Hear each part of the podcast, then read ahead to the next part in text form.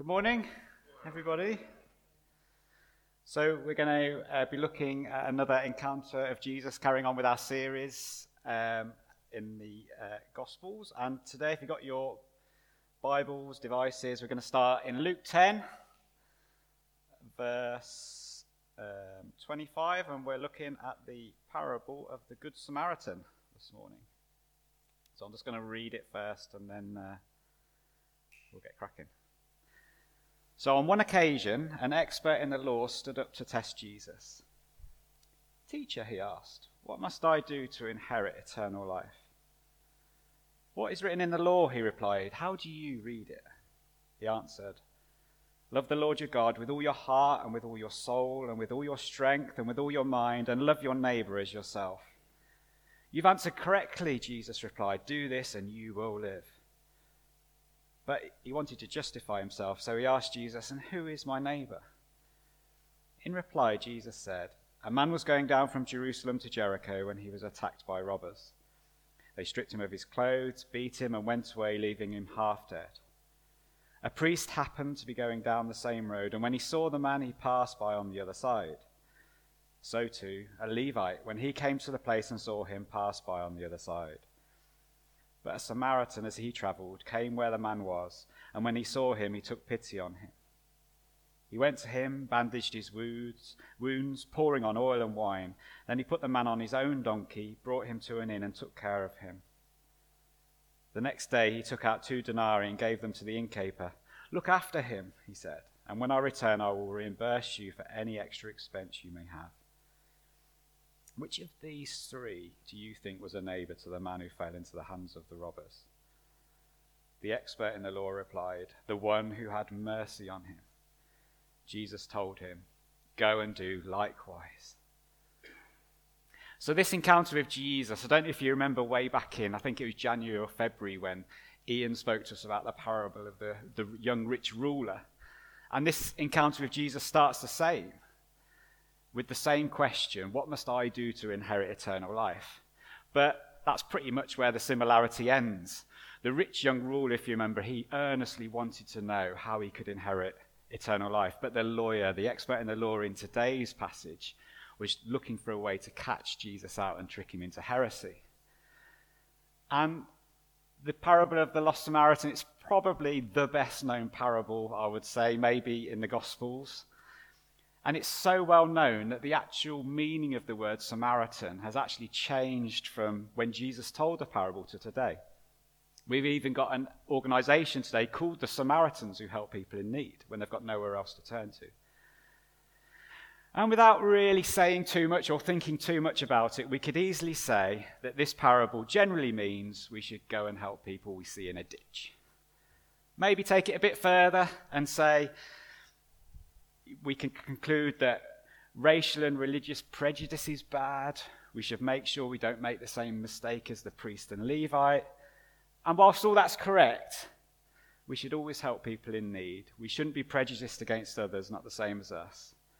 But as with most encounters with Jesus, the meaning from the parable is actually more challenging and far deeper for us, which is a shame because that would have been the end of the sermon. So.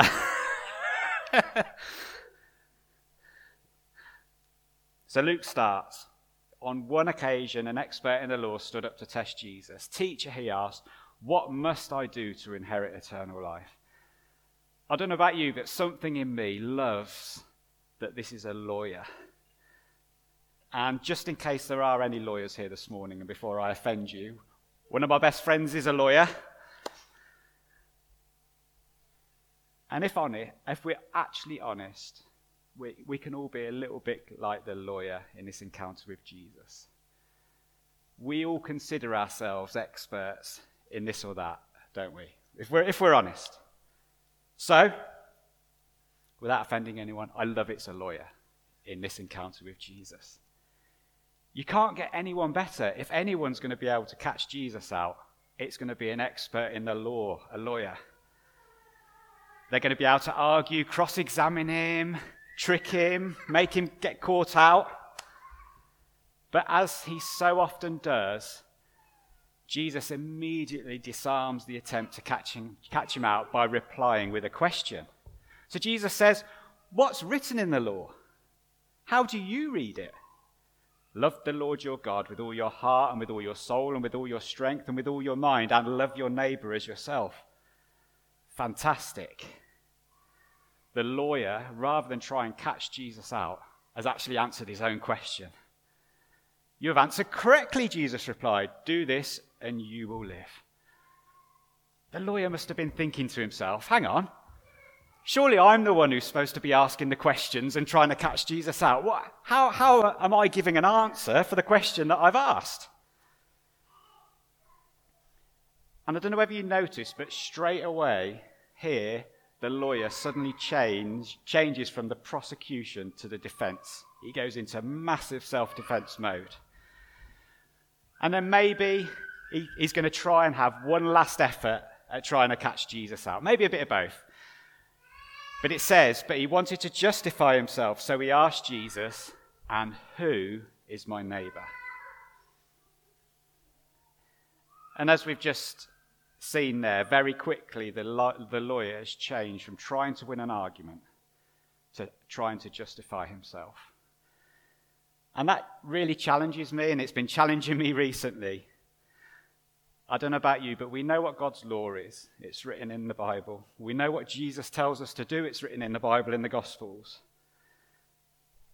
And when we're going through our ordinary days, doing the ordinary stuff, how often do I, how often do we ask, Who is my neighbor? And challengingly, how often do I and do we come up with reasons why that particular person isn't my neighbor? We'll come back to that later. Jesus then goes on to tell the parable of the Good Samaritan to answer the lawyer's question Who is my neighbor? And this is where the meaning of the word Samaritan has changed from back then to today. But the situation in which Jesus sets the parable hasn't changed. It's still the same today. The Jews, the priest and the Levite in the parable, are still Israel today. The Samaritan is someone from Palestine. And the hatred between the Jews and the Samaritans has gone on for thousands of years and is still going on today. The same as, as it was in Jesus' day. And both sides claim, at the heart of it, that they're the true inheritors of the promises to Abraham and Moses. So, because of that, both sides consider that they are the true possessors of the land of Israel. And even today, few Israelis would travel from a direct route from Galilee to Jerusalem because it would have gone straight through the West Bank where the Palestinians live and they would have been at risk of violence. And likewise, when Jesus was telling this parable, back when he was alive, the Jews, as Jesus was, would actually travel down the Jordan Valley to Jericho before turning to Jerusalem. It was much, it was much safer, but it wasn't completely safe. It had many twists and turns, and people were often ambushed by robbers, and this is where Jesus sets the parable. In reply, Jesus said, A man was going down from Jerusalem to Jericho when he was attacked by robbers. They stripped him of his clothes, beat him, and went away, leaving him half dead. A priest happened to be going down the same road, and when he saw the man, he passed by on the other side. So to a Levite, when he came to the place and saw him pass by on the other side. The lonely traveller was half dead in a ditch. You couldn't tell if he was dead or alive. And the priest and the Levite basically didn't want to make themselves impure by touching what could have been a corpse. Better that they remained aloof, preserving their own purity putting that above God's highest and most important law of love. And that, that's another challenge, isn't it, for me, and I'm sure it is for you too. When I come across someone in need, when we come across a need, how often do we do nothing thinking someone else will look after that? I don't want to get involved. I don't want to get my hands dirty. I'm too busy. Do I ever even justify not helping someone in need because I'm too busy doing something else for God, even dare I say it? And I, I just pray that God's law of love and the compassion that Jesus showed time and time again would be always at the most prominent in our thinking when we go about our ordinary lives, and it would really motivate us, to, motivate us to actually step in and get our hands dirty. So Jesus continues, But a Samaritan, as he traveled, came to where the man was. And when he saw him, he took pity on him. He went to him and bandaged his wounds, pouring on oil and wine. Then he put the man on his own donkey, brought him to an inn, and took care of him. The next day he took out two denarii and gave it to the innkeeper. Look after him, he said, and when I return, I'll reimburse you for any extra expense you may have. Which of these three do you think was a neighbor to the man who fell into the hands of the robbers? The expert in the law replied, The one who had mercy on him. Jesus told him, Go and do likewise. And I don't know if you noticed there, but Jesus' question, Who is my neighbor? Sorry, the lawyer's question, Who is my neighbor? And Jesus' answer to that question don't really match up. And I think that's probably sort of the point. The lawyer was looking to see who counts as my neighbor. He's looking for qualification, for justification. What do I need to do? In his mind, God is the God of Israel only, and his neighbors are only the Jews.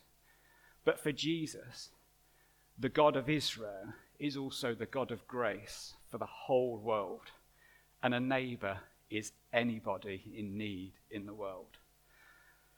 John 3:16 we know that so well don't we for God so loved the world that he gave his one and only son that whoever believes in him shall not perish but have eternal life. God loves all the world including Israel and anyone who believes in him including the Jews shall have eternal life. And at the end of the parable, Jesus asks a question which is the opposite of the lawyer's. He doesn't ask who the Samaritan thought his neighbor was when he was walking along, but he actually asks who ended up being a neighbor to the Samaritan and to the man lying in the ditch. Who, by their actions, actually ended up being the neighbor of the guy who had been robbed. Which of these three do you think was a neighbor to the man who fell into the hands of the robbers? The expert in the law replied, The one who had mercy on him. Jesus told him, Go and do likewise. The lawyer was looking for legal justification for what he did, for his actions. But Jesus brings something so much bigger God has compassion on all, on every single person. And his grace and love is for everyone, without exception, the good and the bad. So, really, as nice as it would be, it's not actually as simple as go and do the same. But it's go and do the same to anyone who is in need, regardless of who they are where they come from, what they believe, or what they have done. And this is, this is really challenging, isn't it? Who is my neighbor? Who is God sending us to? Who are the people in our ordinary, everyday lives that God is sending us to bring the compassion and love of Jesus? I don't know about you, but if I'm really truthfully honest, I've got a nice, comfortable idea about who that is.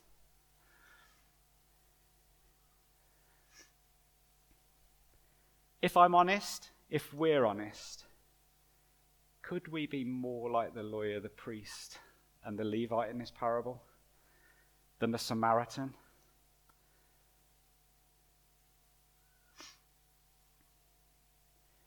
And of course, God is and does send us to the people that we are comfortable with, our, our, peer group, the people that we feel at ease with. Of course, He does. But He also sends us to everyone and especially those in need and don't have it all together. Especially those who are despised by other people, where other people walk on the other side of the road. Especially, and dare I say it, people that we may, might not even like very much. And now we get to the deepest meaning of the parable of the Good Samaritan that Jesus told. Do you know this is the first parable Jesus told. Just before, he was also going to walk the very same road from Jerusalem, from Jericho to Jerusalem. And like we've said, there was hatred between the Jews and the Palestinians back then. Between the, there was hatred between the Romans and the Jews. And you don't have to look very far today to to see that there is still hatred between a lot of people. But as followers and disciples of Jesus, in reading the Gospels, we can find that we're not called to live in confrontation with anyone, but we're called to be children of peace in the Sermon on the Mount, we're called to be peacemakers. Not just keeping it, but actually bringing about peace. This is a new kingdom come. Jesus brought and started a new kingdom, a new way of living. And as we read about the church in Acts, the early church, the very first Christians, and, and also other secular historic sources, we see this new kind of kingdom life lived time and time again not in confrontation with our neighbours, not in confrontation with the people in power, but in peace. So that's a challenge for us, isn't it? And the challenge is do we use the revelation that we have from God of His amazing love, His massive, abundantly poured out grace on us, to boost our own sense of security, a bit like maybe the priest and the Levite? Or do we recognize that God and Jesus, through the, and then through the power of the Holy Spirit, call us and ask us and t- tell us to take this love, compassion, and grace out into the whole world? Starting, and we don't even need to get big, just starting where we are. And this, I've got to be honest, this is probably one of the biggest challenges for me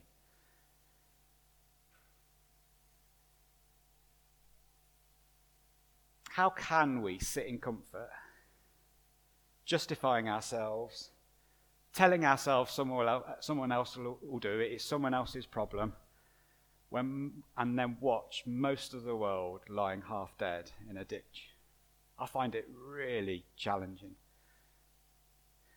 And thank God we don't actually have to do it in our own strength. We don't actually have to walk out in our own strength. As followers of Jesus, as his disciples, we get the amazing privilege to be filled with his Spirit, his Holy Spirit. And everywhere we go, every day of the week, in our ordinary lives, the Holy Spirit, Jesus, God the Father, they're with us, closer than we can ever possibly imagine. And we carry his love, his grace right inside of us. And this is what we're exploring and stepping into in our gospel communities. Small, group, small groups of people, families, all together in community, doing the ordinary stuff of life together, seeking God and committing ourselves to try and live the life that Jesus calls us to do on mission. In John 14 12, it says, Very truly I tell you, whoever believes in me will do the works that I've been doing. And they will do even greater the things than these because I am going to the Father. Jesus says, Look what I've been doing. Look what I've done. Look what I have done. Now, go and do the same. And because he's going to the Father, we get the Holy Spirit and we can do even greater things we make it so complicated, don't we? And the truth is, we don't actually get to judge and decide when or where we bring Jesus. We're called to take, we're called to take Jesus everywhere, at all times, in all circumstances, and all situations. No one deserves God's mercy, no one deserves God's grace, and that includes us. We've messed up. I'm sure we'll mess up again.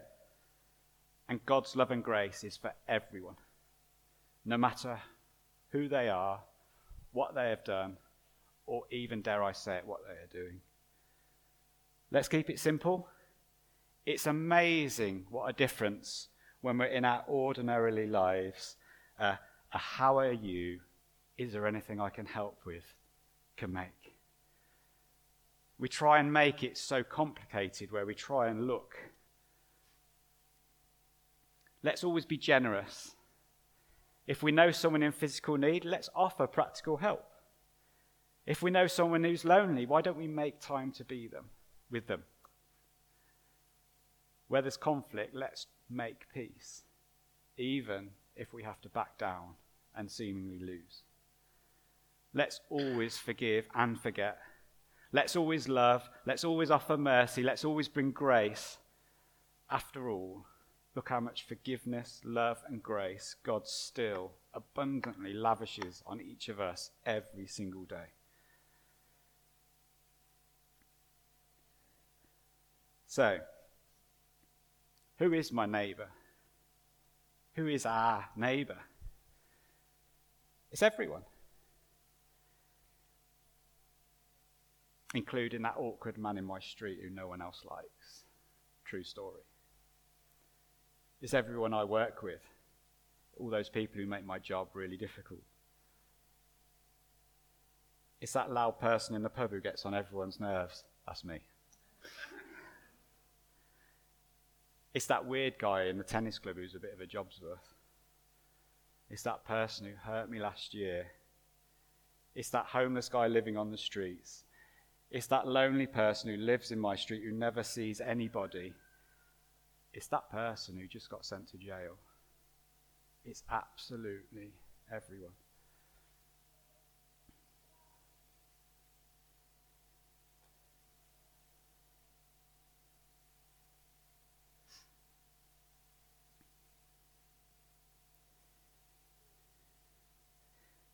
And in case we wanted any more confirmation on who our neighbour is and what we're called to do, or maybe even a little bit of healthy fear of God or motivation, in Matthew 25:31, Jesus says these words: All the nations will be gathered before him, and he will separate the people one from another as a shepherd separates his sheep from the goats. When the Son of Man comes in his glory, with all the angels with him, he will sit on his glorious throne. He'll put the sheep on his right and the goats on his left. Then the King, Jesus, will say to those on his right, Come, you who are blessed by my Father, take your inheritance. The kingdom prepared for you since the creation of the world. For I was hungry and you gave me something to eat. I was thirsty and you gave me something to drink. I was a stranger and you invited me in. I needed clothes and you clothed me. I was ill and you looked after me. I was in prison and you came to visit me. Then the righteous will answer him, Lord, when did we ever see you hungry and feed you, or thirsty and give us give you something to drink? When did we see you a stranger and invite you in, or needing clothes and clothe you? When did we see you ill or in prison and go to visit you? The king will reply, Truly I tell you, whatever you did for the, one of the least of these brothers and sisters of mine, you did for me. And then he'll say to those on his left, Depart from me, you who are cursed, into the eternal fire prepared for the devil and his angels. For I was hungry, and you gave me nothing to eat. I was thirsty, and you gave me nothing to drink. I was a stranger and you did not invite me in. I needed clothes and you did not clothe me. I was ill and in prison and you did not look after me. They will also answer, Lord, when did we see you hungry or thirsty or a stranger or needing clothes or ill or in prison and did not help you? He will reply, Truly I tell you, whatever you did, you did not do for one of the least of these, you did not do for me. Then they will go away to eternal punishment, but the righteous to eternal life. That's pretty scary. that's pretty that's pretty scary, isn't it?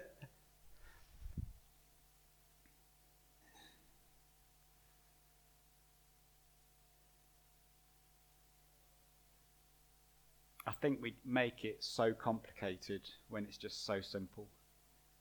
And it is just to go out, not to procrastinate, just get on, go out, take the love of God, the peace of God, the compassion of Jesus, and not walk by, not go. Someone else will do that. And the thing is, it's if we're really honest, it's not actually that hard. It would be hard if we were doing it in our own strength, but we're not. We get to do it with the Holy Spirit inside of us, who, equips us, empowers us, and enables us to bring the love and the grace of God and the forgiveness of God right into the lives of the people that we spend our ordinarily lives with. So, as Phil said, if you're not in a gospel community where we're trying to, together, we're trying to walk out what does it mean to be what Jesus has called us to be, how do we step out as families and a community on mission just to literally reach the streets that we live in? Then do come and see me, me and Phil at, at the end, and we'll be really happy for you to join us in one of our two gospel communities. We don't know what the end looks like. All we know is that we can't sit down and not do anything anymore. We've got to take that first step, and we've just got to try and follow what Jesus is calling us to do. But the, the joyful thing is, especially if you're a people person like me, we get to do it together. It's not a lonely thing.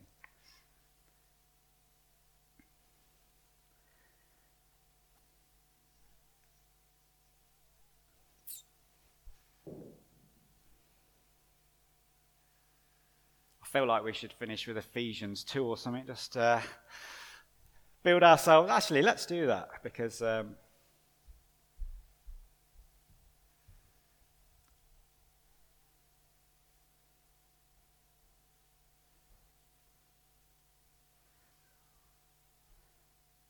And this is to, it's not to build ourselves up, not to build ourselves feel better, not to uh, dull down what Jesus is calling to do, but this is the truth of what we get to inherit and what we get to walk in when we give our lives to Him, when we submit to Him, when we call Him Lord. Praise be to the God and Father of our Lord Jesus Christ, who has blessed us in the heavenly realms with every spiritual blessing of Christ. For He chose us in Him before the creation of the world to be holy and blameless in His sight. In love, he predestined us for adoption to sonship through Jesus Christ in accordance with his pleasure and will, to the praise of his glorious grace, which he has freely given to us in the one he loves. In him we have redemption through his blood, the forgiveness of sins, in accordance with the riches of God's grace that he lavishes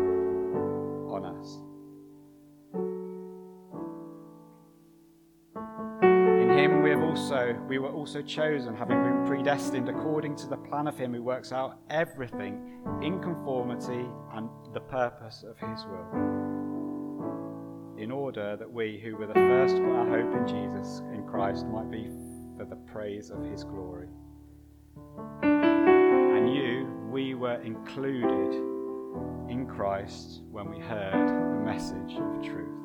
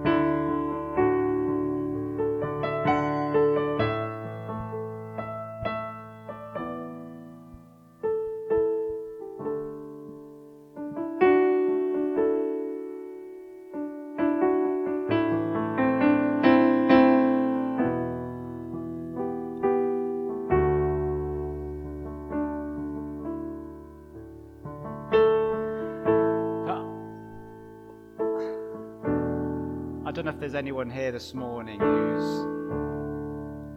I don't know how to put it really, but maybe struggled with feelings of unworthiness that how can God love me so much?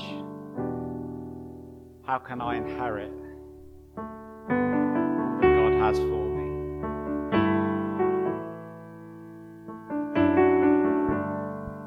Or maybe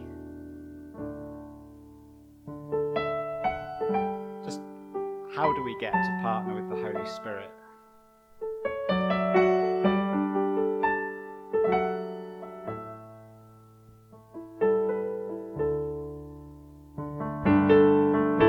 So I think all that we can really do is submit ourselves to Jesus, submit ourselves to Him and His, His Lordship. And you know what? I think we have to do that every day, which is why Jesus says daily deny yourself and pick up your cross. So, if you want, should we just stand together? Should we sort of resubmit ourselves? Should we ask the Holy Spirit to do whatever He wants to do?